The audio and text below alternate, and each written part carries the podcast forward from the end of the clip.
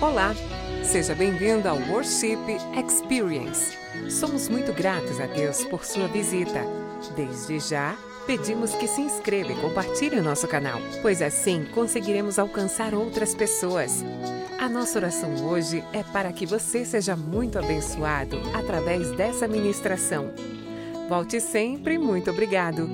Agora, vamos à meditação da palavra.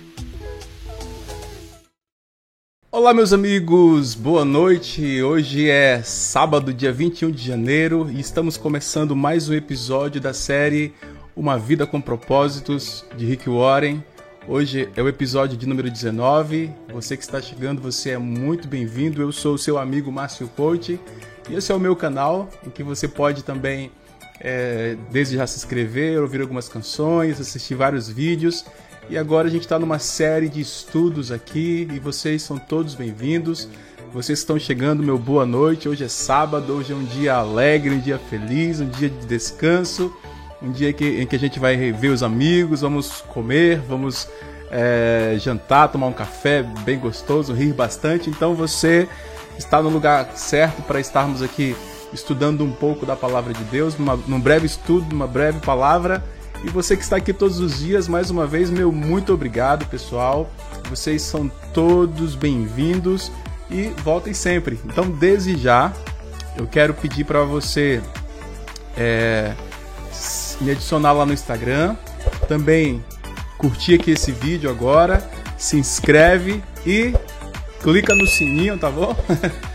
e porque a gente já está chegando em 150 mil inscritos. Olha só, então nos ajude a chegar. Falta só você para a gente chegar em 150 mil inscritos. E muito obrigado a todos vocês que curtem, que nos acompanham, que nos mandam mensagens lá muito queridas, muito preciosas. E seja muito bem-vindo. Também eu quero mostrar para você, já que você está chegando aí, é, alguns, dos nossos, alguns dos nossos materiais esses são alguns dos materiais, é o Worship 1, 2 e 3, tem o acústico, tem vários singles e tem esse vídeo novo com a participação da minha amiga Silvia Helena, do Coral Tabernáculos, do Tabernáculos Kids e muitos outros amigos que estiveram comigo nessa noite maravilhosa. Você pode conferir também aqui neste canal. Também no Spotify tem os, os áudios, você é, me segue lá no Spotify, no Google Play, no Deezer, no Apple Music. E YouTube Music, tudo que você puder, vai lá e, e acompanha a gente. Você vai encontrar a gente em algum lugar, pessoal. Então não deixa de ir atrás, tá bom? Então, desde já meu boa noite a todos vocês. Meus cumprimentos a todos vocês. Manda sua mensagem aqui no chat.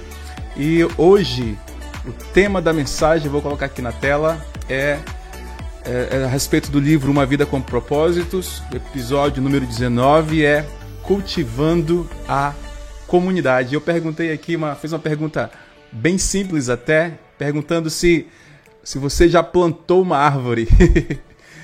uma árvore, uma horta, um, uma planta, qualquer coisa, o que, é que você já cultivou? É, eu me lembro que eu, eu, quando muito pequeno ainda, eu ia para casa dos meus avós e ali na, na, casa da vovó tinha uma horta bem grande, bem bonita. Lá tinha couve, tinha cebolinha, tinha coentro. E eu me lembro que a gente plantava ali com ela, a gente cultivava, colocava a terra preta, o, o adubo, e depois a gente via aquilo florescer, é, é, é, brotar.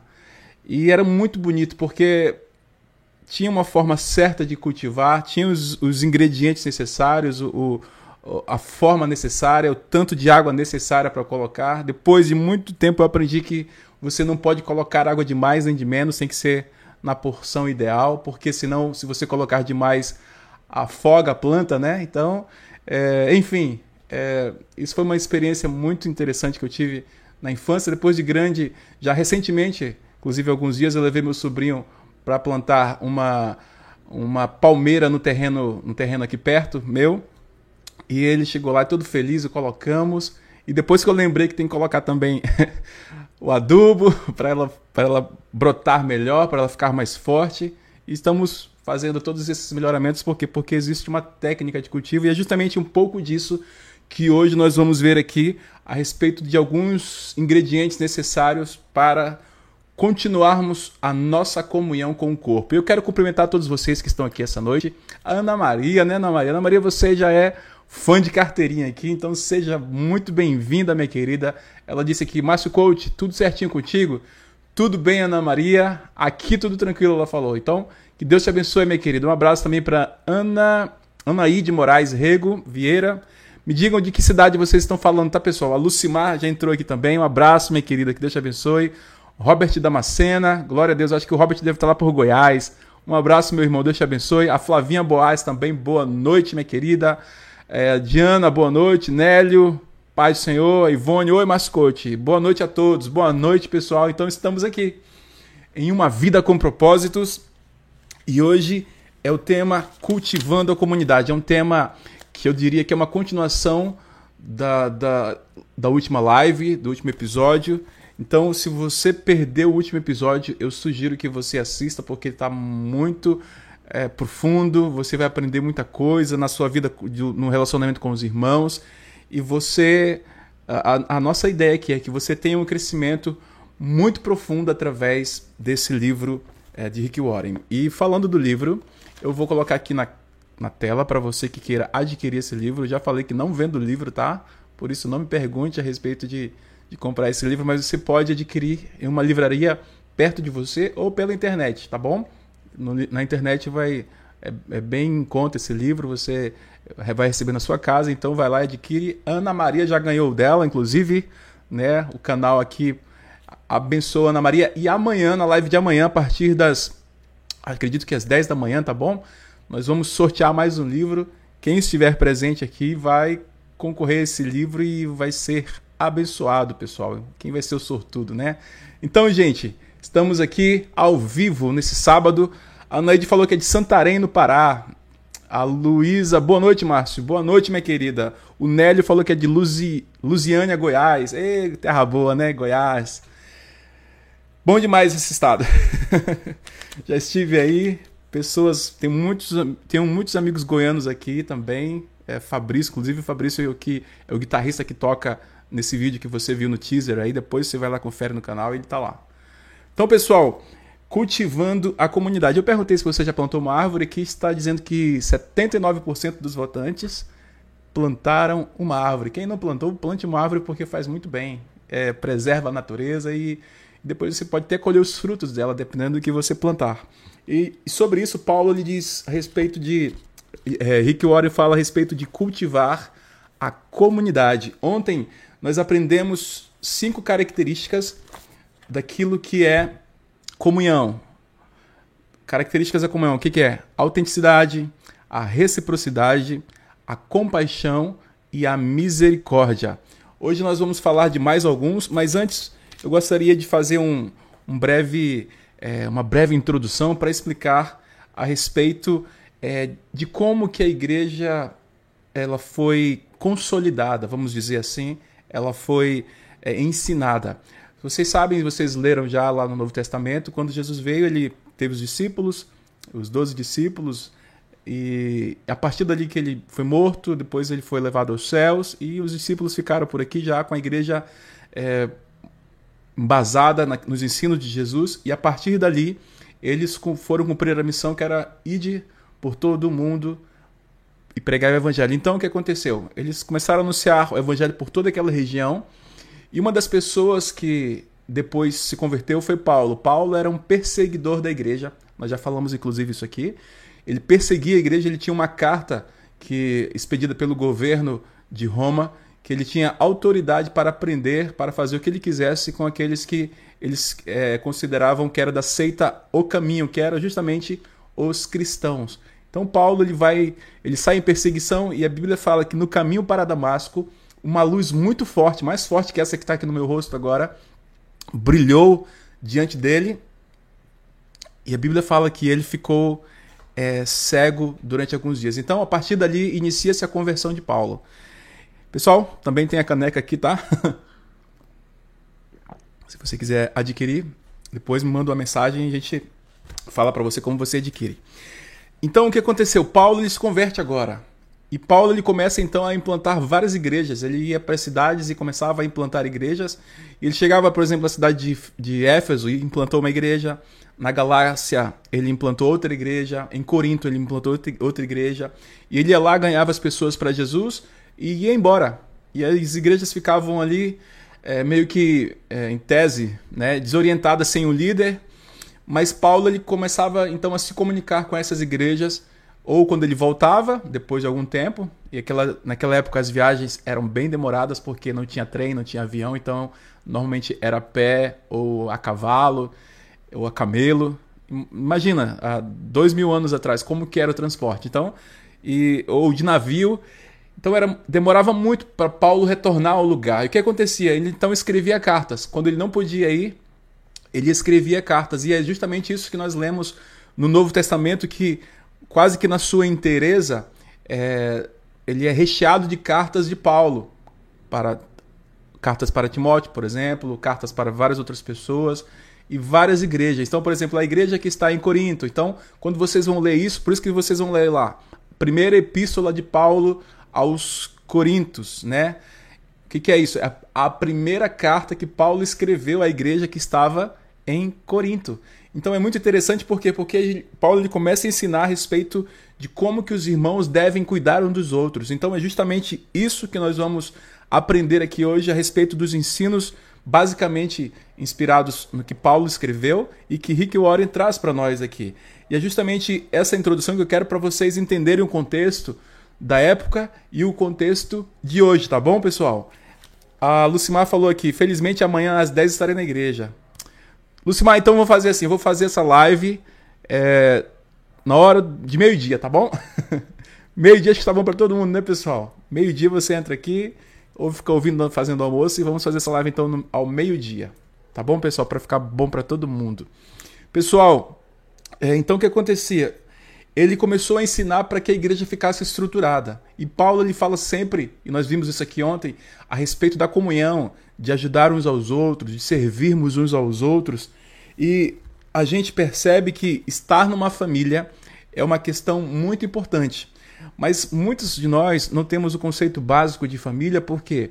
Porque atualmente, infelizmente, é, muitas das famílias são desestruturadas, então é muito difícil para para muitos dos pastores, muitos dos líderes ensinarem a respeito de como de fato é, deve ser uma família, porque a pessoa não tem a experiência. Às vezes ela tem a, a, ausência de um pai, a ausência de uma mãe, ou às vezes a ausência dos dois.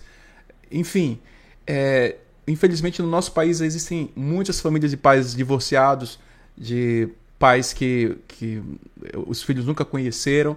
E por isso a igreja ela tem uma grande função social de mostrar que a igreja ela é uma grande família. E é justamente isso que a gente encontra no Novo Testamento e o Novo Testamento ele é repleto de instruções sobre a vida em comunidade, sobre a vida em família.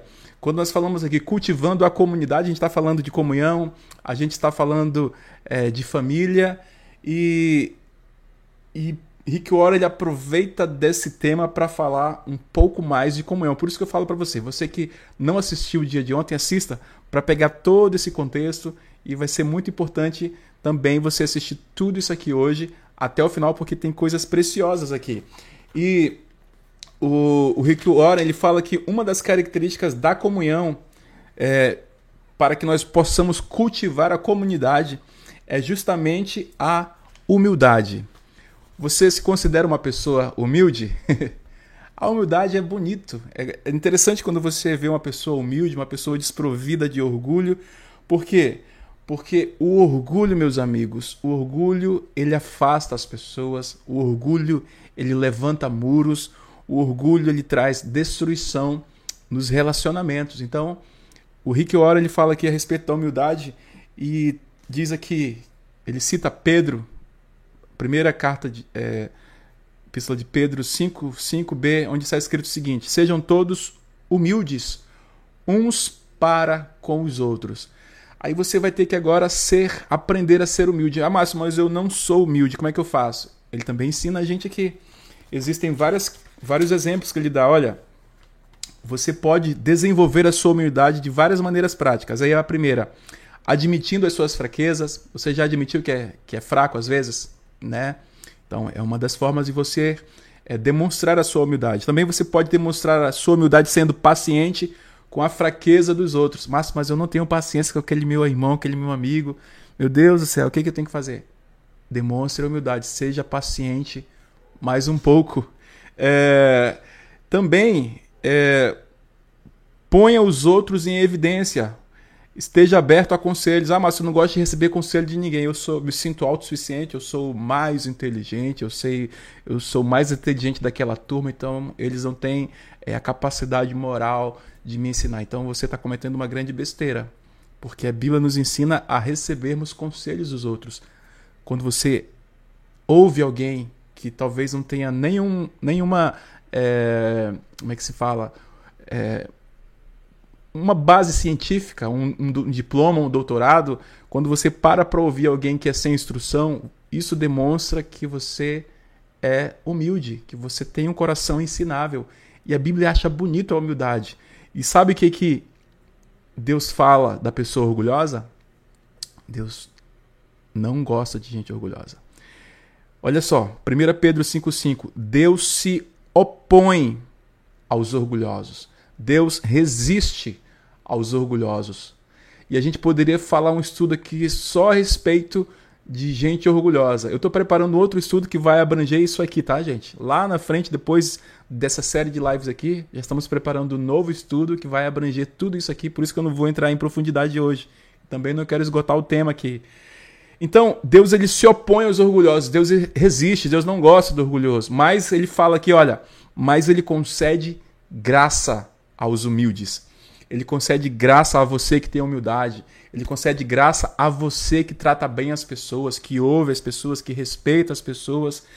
E quando nós lemos a Bíblia aqui, em Romanos 12, 16, nós aprendemos que Paulo nos ensina o seguinte: vivam em harmonia entre vocês. Não se comportem como se fossem superiores a alguém. Antes, alegrem-se na companhia das pessoas comuns e não pensem que já sabem de tudo. É justamente isso que nós falamos aqui. Não pensem que vocês sabem de tudo. Quando nós vamos na igreja, o que, que a gente encontra, meus irmãos? A gente encontra hoje nas igrejas todas as classes, classes A, B e C. A gente encontra gente rica, a gente encontra gente humilde. Humilde no sentido de. É, humildade não é riqueza, tá bom? Vamos diferenciar isso aqui. Existem pessoas é, que não têm condições financeiras e não são humildes. Mas existem gentes é, muito ricas que demonstram muita humildade. Então, a humildade não tem nada a ver com, com riqueza e muito menos com pobreza. A humildade é um estado de espírito. Quer ver um exemplo básico? Quando você vai lá se servir no restaurante tem apenas um bife, aí você vai correndo para pegar aquele bife, aí você percebe que existe uma pessoa que está lá também querendo. O que, que você faz? Você pega o bife e fala: Não, a sua vez, por favor. Isso vai demonstrar humildade. Isso fica mais bonito, pessoal. Então, Deus incentiva que sejamos humildes uns com os outros. E a humildade também, segundo Rick Warren, ele fala que é pensar mais nos outros. É justamente esse exemplo do bife que eu falei aqui para vocês, tá? Um exemplo bem básico, mas quer ver um exemplo de humildade bem interessante que a gente vê todos os dias? Você que anda de ônibus, com certeza já percebeu. Você está lá sentado e entra uma, uma, uma senhora entra um, um senhor idoso, é, entra uma mulher grávida, entra uma moça, o que, que você faz? Você se levanta. Você se levanta e cede a sua, a sua, a sua cadeira ali para que aquela pessoa possa sentar, mesmo que é, está escrito na parede lá, né, que, que, que, os idosos têm prioridade, mesmo assim você faz questão de ceder o seu lugar. Por quê? Porque isso fica mais bonito. Então, Deus concede graça a essas pessoas. O que, é graça, meus irmãos? Graça é um favor imerecido. Olha, você não merecia, mas eu vou te dar, porque você demonstrou humildade.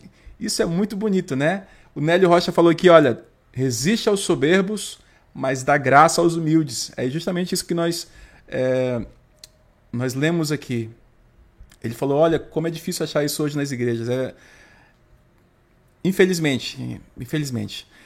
É, irmãos, então você é um canal de bênçãos de Deus. Então, quando você está andando e demonstra humildade, você engrandece o reino de Deus. As pessoas vão ter, elas vão ter um certo orgulho de falar de você. Olha, aquele fulano ali, ele, ele é um homem de Deus porque ele tem um coração ensinável, ele tem um coração ajudador, uma pessoa que se dispõe. Então, esse exemplo do ônibus que eu falei aqui também entra em mais um exemplo da característica da comunhão, que é justamente que a vida em comunidade ela exige cortesia. O que é cortesia, meus irmãos? Ser cortês é uma pessoa gentil, é uma pessoa educada, uma pessoa que respeita os outros. É justamente esse exemplo do ônibus que eu falei aqui para vocês. Quando alguém entra, por exemplo, num banco, às vezes você está ali, tem uma, uma senhorinha que está precisando. É claro que ela tem prioridade, mas às vezes seu caixa nem é o caixa preferencial, mas o que, que você faz? Você vai lá e cede a sua vez. Deus nos ensina o tempo todo a tratarmos bem os outros. Então, quando você é cortês, educado, você também demonstra humildade, você demonstra comunhão com Deus, você demonstra comunhão com a família de Deus. Em Tito 3:2 está escrito o seguinte: O povo de Deus deve ser cortês e ter coração aberto. Aí agora vem uma questão aqui muito interessante. É, Rick Warren fala disso, mas Márcio, existem pessoas que são muito difíceis de lidar. Existem pessoas que só a graça de Jesus. O que, que eu faço com essas pessoas? Meus irmãos, nós temos que amá-las. são essas pessoas que vão nos fazer crescer em Deus. É esse tipo de gente difícil que vai nos fazer nos aproximar de Deus. Às vezes tem um chefe no trabalho que está te perseguindo. Às vezes tem um cara que está falando mal de você. Às vezes tem um cara que ele ele tá de birra contigo. O que, que nós temos que fazer? O Rick Warren fala: olha, Deus colocou essas pessoas em nosso meio, tanto para benefício delas quanto nosso. Essas pessoas são uma oportunidade para crescermos e um teste para a comunhão. Essas pessoas difíceis, vamos falar assim, elas vão nos ajudar a exercermos o nosso papel de cristão, a demonstrar o nosso amor, elas vão nos preparar para é, obras muito maiores. Por isso, tudo aquilo lá, lembra que a vida é um teste? Essa pessoa também está ali fazendo parte, está sendo usada para te testar. Então, o que, que você vai ter que fazer? Vai ter que exercer a paciência, o amor, vai ter que viver em paz. E por quê? Porque tudo isso é um propósito de Deus para nós crescermos, meus irmãos. É difícil? É muito difícil. Tem hora que dá vontade de chutar o pau da barraca, como dizem algumas gírias por aí, né? Tem vontade, tem hora que dá vontade de, de falar algumas coisas, mas a gente, o que, que a gente lembra?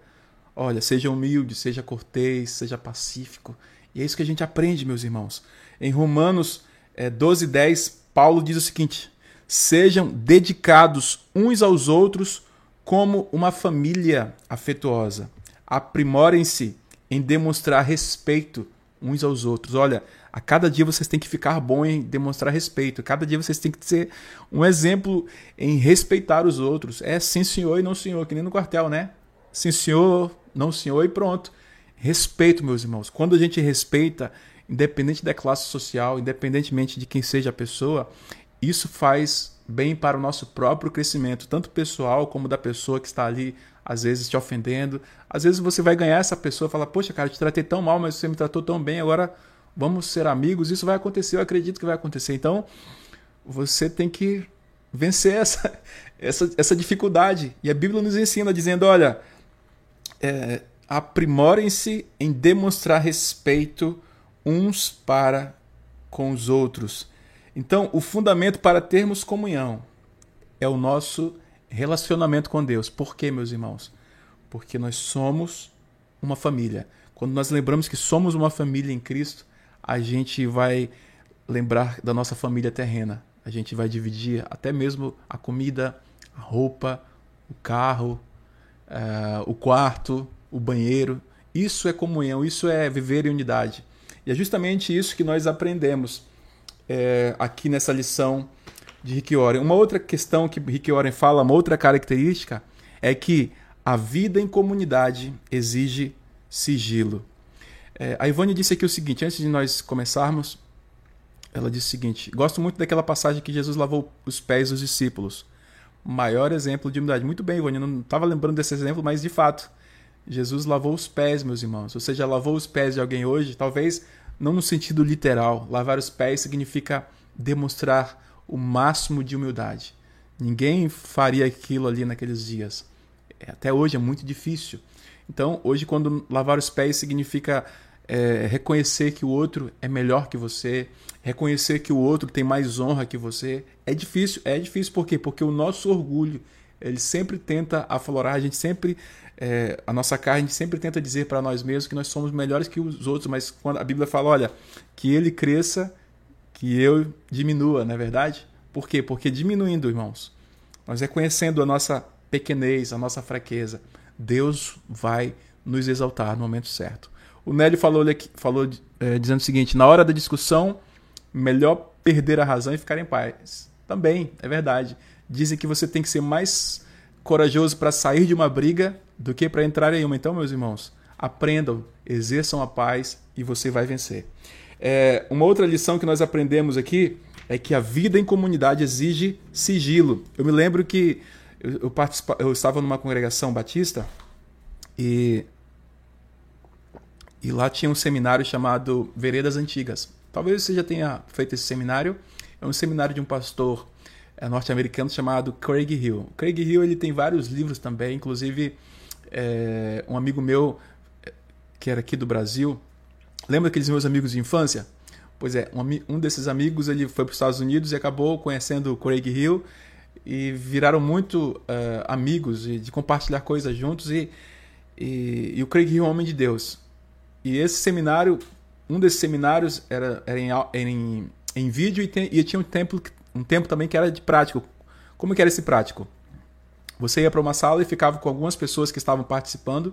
Normalmente tinham os grupos de homens, tinham os grupos de mulheres, tinham, se eu não me engano, os grupos de casais. Então era meio que por faixa etária e por se era solteiro ou não, tinha essa, essa diferenciação. Então naquela sala existia um pacto entre a gente, a gente compartilhar as coisas, é, algum pecado, alguma situação muito difícil que nos trouxe traumas. E uma das primeiras coisas que a gente era orientado ali era a questão do sigilo. Por quê? Porque o que ia ser compartilhado ali era algo muito importante, principalmente para aquela pessoa e também para quem estava ouvindo, passando por uma situação muito semelhante. E ali a gente é, compartilhava muitas coisas, muitas pessoas choravam, muitas pessoas é, falavam de traumas de infância ou da vida adulta também. Coisas assim, às vezes absurdas, meus irmãos. Mas o que, que existia ali? Existia um pacto de sigilo entre nós, de o que fosse compartilhado ali ficaria ali. E aquilo foi muito gratificante, por quê? Porque hoje, hoje eu vejo é, que muitas daquelas pessoas foram restauradas, hoje é, muitas estão com a sua família constituída, estão bem, graças a Deus. É, mas, o, claro que eram, eram dois dias de, de, de seminário e o sigilo prevaleceu ali. Por quê? Porque tudo aquilo que ia ser falado exigia uma certa, uma, uma altíssima confiança do outro. E é justamente isso que o, o, o Rick Warren fala, dizendo que, que Deus ele detesta a fofoca. Então, se alguém compartilhou algo com você, lembra dos níveis de, de comunhão que nós estudamos ontem? Existe o nível básico, né? o nível profundo, e existe o nível profundo e intenso. Então, às vezes, o teu amigo ali da igreja, o teu amigo mais próximo do trabalho, ele é um amigo íntimo, não é verdade? É um irmão íntimo. E às vezes você compartilha coisas com ele por quê? Porque você confia nele. Mas o Rick Warren fala, fala o seguinte aqui, dizendo, olha, Deus, ele detesta a fofoca. E ele cita aqui o livro de Provérbios, capítulo 16, versículo 28, onde consta o seguinte, os maus provocam discussões, e quem fala mal dos outros separa os maiores amigos. O que, que ele está querendo dizer? Olha, cuidado com quem você vai compartilhar a sua vida. Cuidado com quem você vai compartilhar algo muito pessoal seu. Mas aqui, ao mesmo tempo, ele nos diz: olha, a vida em comunidade exige que nós tenhamos um, uma, um certo sigilo em relação àquilo que é compartilhado para nós. Por quê? Porque a fofoca, meus irmãos, destrói. Eu conheço muita gente que saiu da igreja por causa justamente de, de palavras que foram ditas quando elas não deveriam ser ditas. É, a, a, conversas que foram distorcidas, é, prosas que foram parar na mesa de quem não deveria ir. Então, quando alguém compartilha alguém, alguma coisa com você, é porque essa pessoa ela confia muito em você. Então a Bíblia nos orienta que nós devemos preservar o, irmão, esconder a nudez do irmão. É isso. Às vezes as pessoas vão contar as coisas, vão contar para você as coisas mais absurdas e você vai ter que ter sabedoria de segurar aquilo para você. Então não sai contando por aí falando, falando, olha, eu vou te contar um fato aqui, vamos orar pelo irmão, porque esses ditos pedidos de oração eles não funcionam, tudo bem? Então exerça esse sigilo é, quando algo for compartilhado a você, tá bom? É, uma outra coisa que que é, Rick Warren fala aqui da característica da, da comunhão é que a vida em comunidade exige constância. Ele cita aqui Hebreus capítulo 10, versículo 25, onde consta o seguinte: Não abandonemos, como alguns estão fazendo, o costume de assistir às nossas reuniões. Pelo contrário, animemos uns aos outros. Então, o que, que ele está dizendo? Nós temos que ter uma vida constante em Deus. Nós temos que ir aos cultos, congregar com os irmãos, nós aprendemos aqui nas lives, em uma das lives anteriores, que nós só só exercemos a comunhão quando nós fazemos parte do corpo, quando nós estamos inseridos no corpo, quando nós nos dispomos a servir uns aos outros. Então, é justamente isso. Às vezes você, por exemplo, você com certeza acorda todo dia no mesmo horário, não é verdade? Eu, por exemplo, acordo todo dia às seis da manhã, até um pouco antes ali. Normalmente eu caminho todo dia que, que é isso? É hábito, é constância. Então, todo dia. Todo dia você não come? Não, não bebe um café? É, janta, na é verdade? Então, isso é um hábito, uma necessidade natural que temos. Da mesma forma, ele fala: olha, nós temos que ter, nós, nós temos que ser constante em nossa comunidade. Aí ele diz aqui, em Atos capítulo 2, 46, que os cristãos eles regularmente eles, eles se reuniam todos os dias, que eles adoravam juntos no templo todos os dias, que eles se reuniam em grupos pequenos é, nas casas e eles participavam das suas refeições com grande alegria e gratidão. Então, meus irmãos, viver em comunhão requer um investimento de tempo. E nós falamos aqui que o tempo é algo que custa muito caro. É o que você tem de mais precioso, mais caro de qualquer bem que você tem. Se você vender tudo que você tem hoje, você não vai comprar um segundo a mais do seu tempo, da sua vida. Então, quando alguém te oferece um tempo e nós falamos isso, é porque ele está te oferecendo algo muito precioso, te dando atenção. Então, valorize isso. É...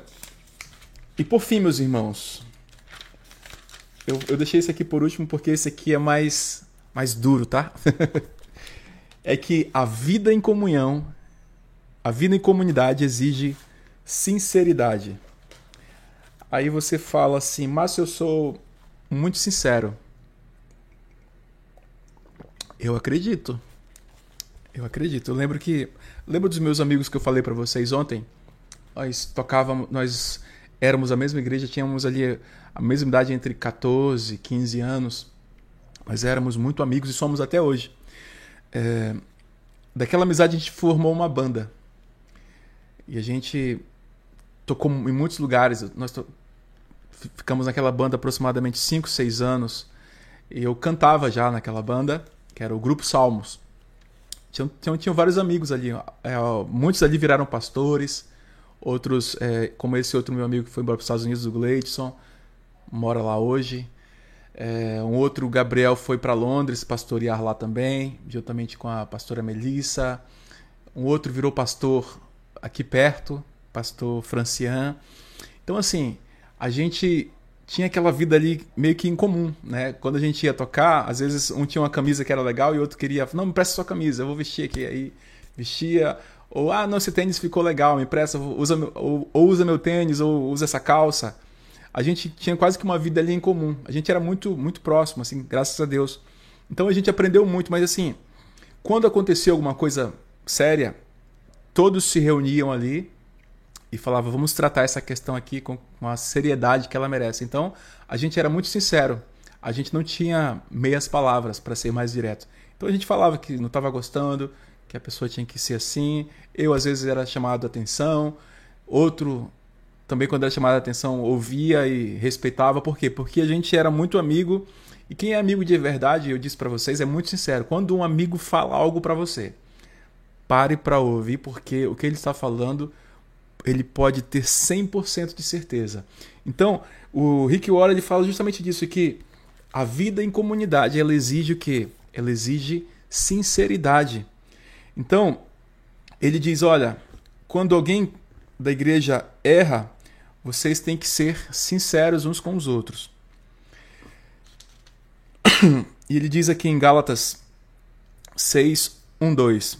Lembra daquelas cartas que eu falei que ele escrevia? Então, Paulo escreveu uma carta para os irmãos da Galácia, dizendo: Irmãos e irmãs, se alguém em seu grupo comete algum erro, vocês que são espirituais deverão procurar essa pessoa e gentilmente ajudá-la a se corrigir. Vou repetir, tá bom? Irmãos e irmãs, se alguém em seu grupo, ou seja, se alguém aí na comunidade comete algum erro, vocês que são espirituais, vocês deverão procurar essa pessoa e gentilmente ajudá-la a se corrigir. Mas o que, que a gente tem visto, infelizmente, nos dias de hoje, meus irmãos? Como eu falei, nós estamos em igrejas muito grandes. Hoje a gente não conhece a pessoa que está do nosso lado, ou às vezes a gente nem conhece os, todos os pastores da nossa igreja, né? Tem igreja que tem 20 pastores, tem igreja que tem 10 mil membros. Então, às vezes o que nós temos ali é apenas uma comunhão superficial. E, a gente falou disso ontem, dizendo que é bom que você esteja inserido nos pequenos grupos dessas comunidades. Por quê? Porque ali você vai ter um, um contato maior com parte daquela comunidade, mas você vai ter mais intimidade, você vai ter mais profundidade nessas comunidades grandes, né? Nas pequenas também é importante que você faça parte desses pequenos grupos, porque aquilo ali vão, eles vão te é, motivar, eles vão te ajudar. Quando você estiver passando por necessidade, eles vão de alguma forma fazer com que você é, saia daquela dificuldade. Isso vai ser muito bom para você. Então, quando nós vemos hoje, infelizmente, é que nessas igrejas a comunhão ela é muito superficial. E sendo muito superficial, quando acontece esses erros, talvez você nem fique sabendo. Não é verdade? Talvez você. Ah, eu não conheço fulano, então nem fico sabendo. E assim, os pastores, graças a Deus, têm sido muito sábios hoje em preservar o irmão, em, em não expor o seu erro. É, e o, o, de outro modo, o Rick Warren ele diz que às vezes é necessário a gente chamar atenção. E o teu pastor ele vai saber fazer isso direitinho. Ele, tem, ele foi preparado para isso. Ele vai te ajudar, ele vai saber como é, te, te consolidar nesse aspecto. Então, o que que Paulo ele fala naquela época? Como que era? Ele dizia: é, falem a verdade. É, cadê aqui? Ele diz que a nova vida em Cristo traz mudanças. Então Paulo ele diz: chega de mentiras, chega de fingimento, falem a verdade. Por quê? Porque no corpo de Cristo estamos, antes de tudo, conectados uns aos outros. Se você mente para alguém, está mentindo para você mesmo. Parafraseando é justamente isso que ele está dizendo lá em Efésios, capítulo 4, versículo 25. Então, quando você está nos pequenos grupos, é muito mais fácil as pessoas te conhecerem. Da mesma forma, você vai conhecer os outros. E é justamente ali que vocês vão ter que ajudar uns aos outros. O que, que vai acontecer?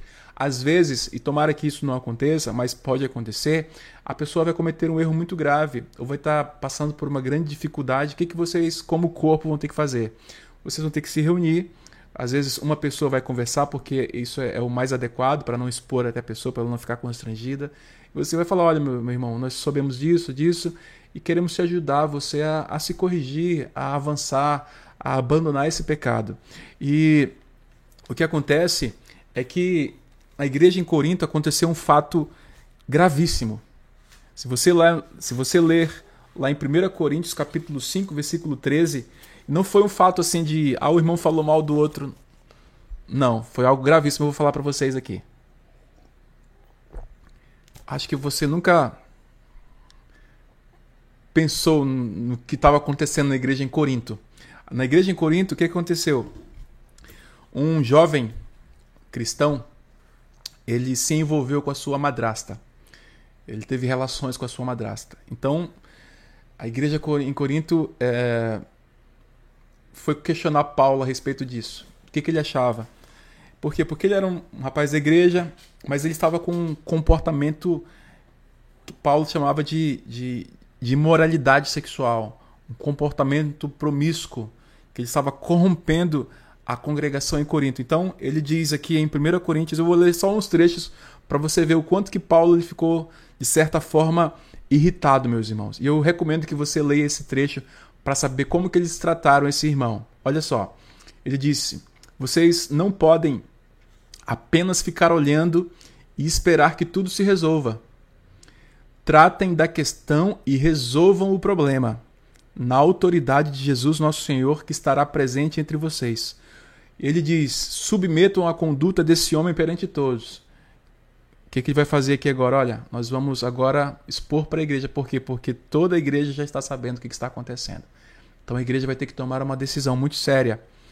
E ele diz aqui: é, Escrevi na minha carta anterior que vocês não devem se sentir à vontade com quem vive na promiscuidade.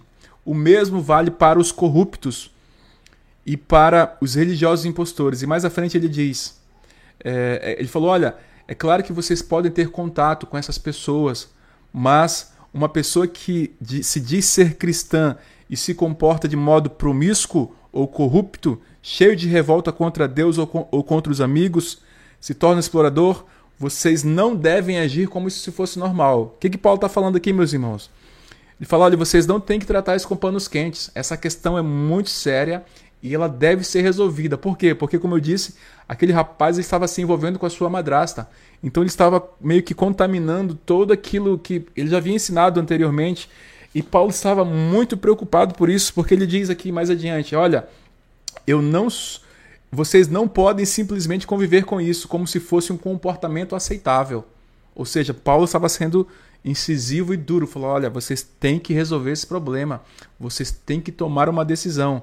Ele diz: eu não sou responsável por aquilo que os de fora fazem. Ou seja, eu não sou responsável por quem está fora da igreja está fazendo, mas será que não temos nenhuma responsabilidade pelos que são da comunidade cristã?